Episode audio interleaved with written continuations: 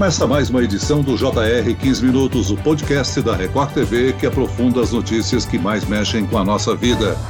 A pandemia do coronavírus nos forçou a passar muito mais tempo dentro de casa. Há mais de um ano, nessa situação, muitas pessoas perderam contato direto com amigos, colegas e outras pessoas que não os próprios familiares, que dividem o convívio em casa. Isso gera receio de médicos psicanalistas para o aumento de casos de fobia social e ansiedade. Será que todos voltarão a interagir em grupo da mesma maneira que no passado, após essa pandemia? Eu converso agora com psicanalista e professor titular do Instituto de Psicologia da USP, Christian Dunker. Bem-vindo, doutor. Obrigado, Celso. Quem nos acompanha nessa entrevista é a repórter da Record TV, Catarina Ron. Olá, Catarina. Oi, Celso. Oi, doutor Christian. Pois é, fobia social é um problema que já existia antes, claro, já era presente antes da pandemia, mas é claro que o isolamento, o distanciamento social, que fazem parte dos cuidados com o coronavírus, pode ter agravado esse problema, né? Doutor, vamos começar explicando para quem está ouvindo a gente aqui o que, que é a fobia social.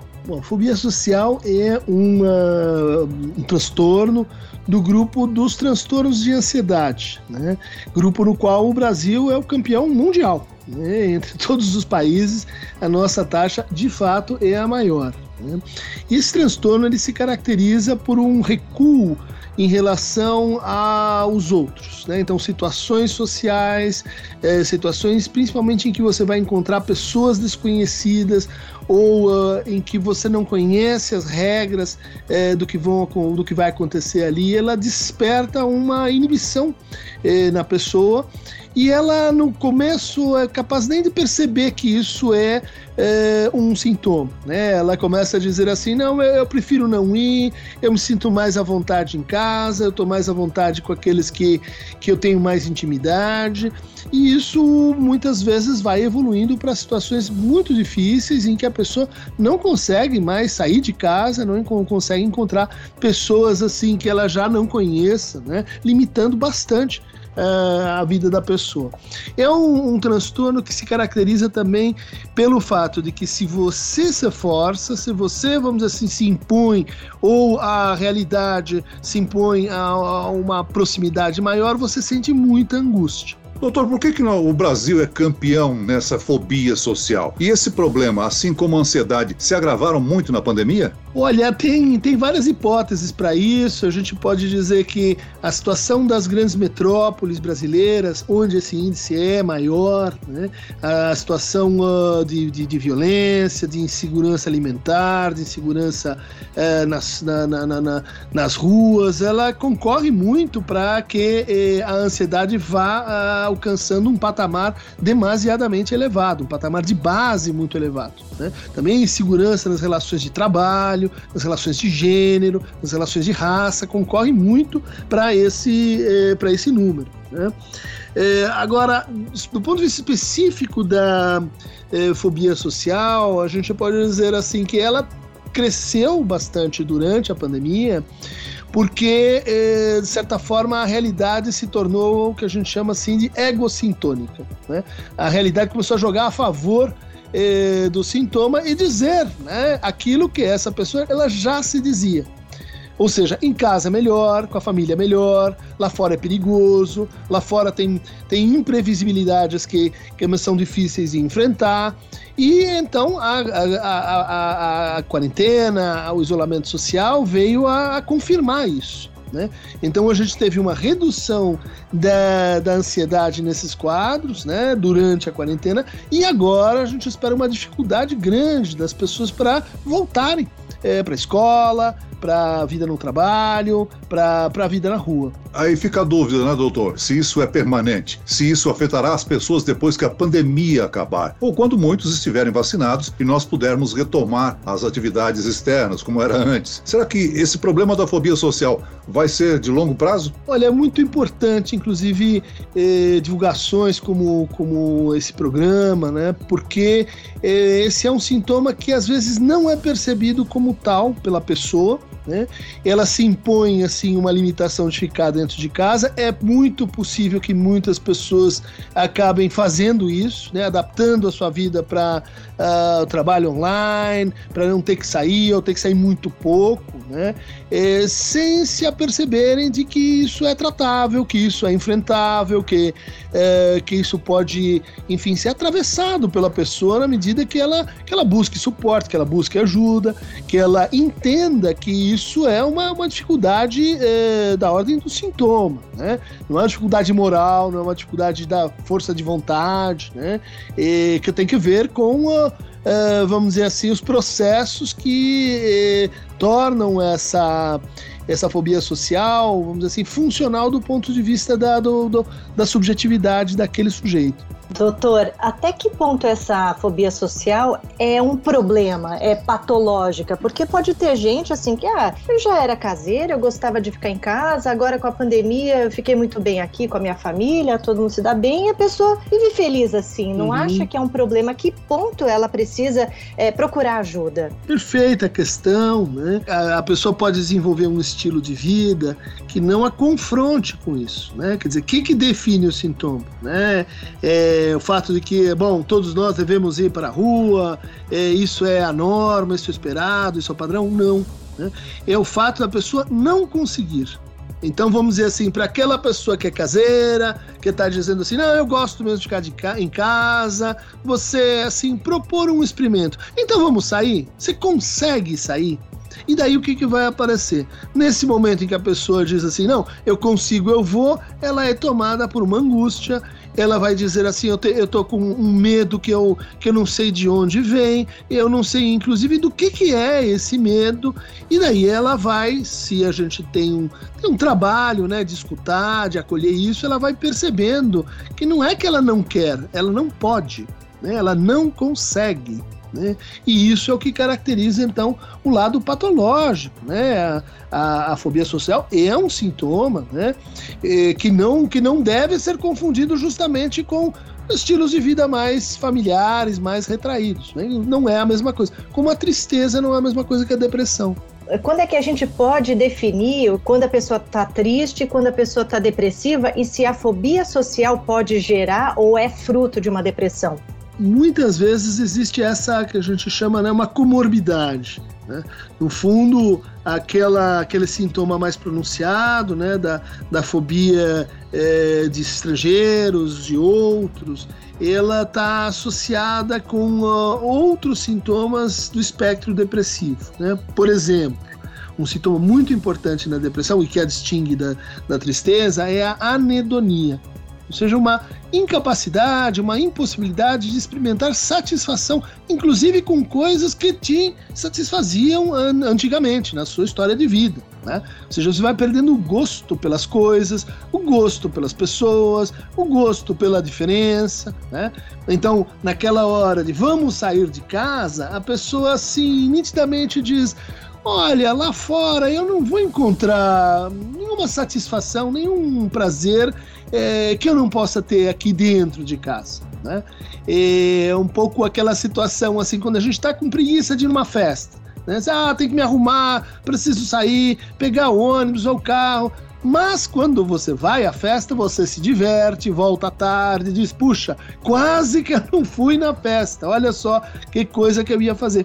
A pessoa que está com uma depressão em associação com uma, uma fobia social, ela não vai ter essa experiência assim de, puxa, saí e gostei ela vai dizer assim: saí e fiquei pensando o tempo todo como é que eu fazia para voltar para casa, não me envolvia nas conversas, nada me tocava, eu me sentia indiferente, né?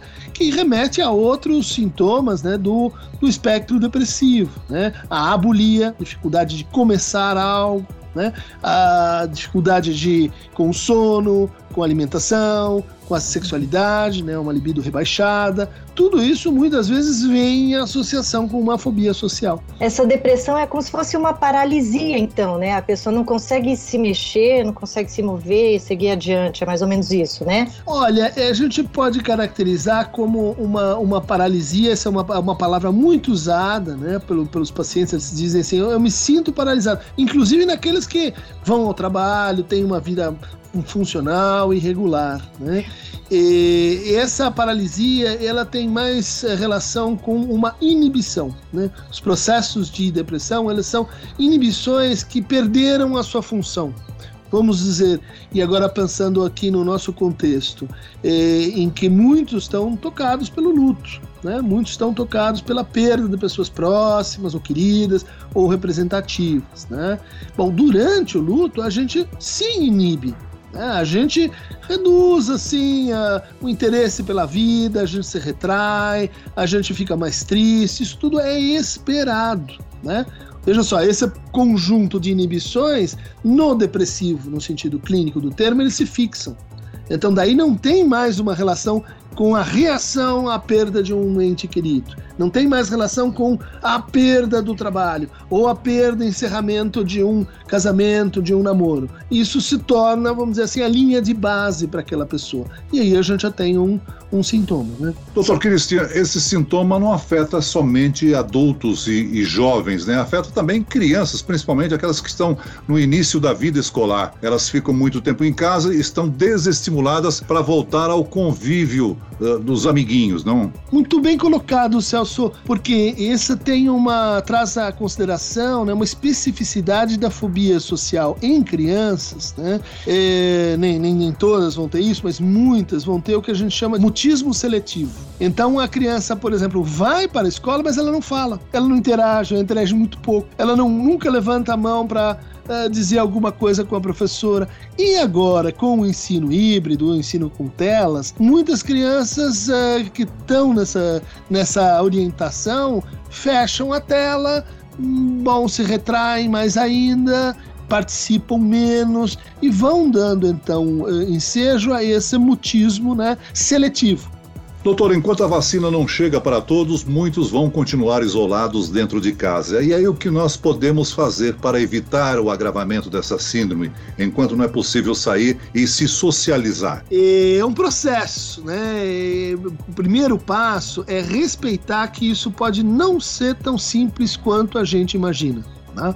Imagine que nós passamos aí mais de um ano nos dizendo lá fora é perigoso, não vamos sair, vamos sair com máscara, vamos sair com álcool em gel, há um perigo letal lá fora.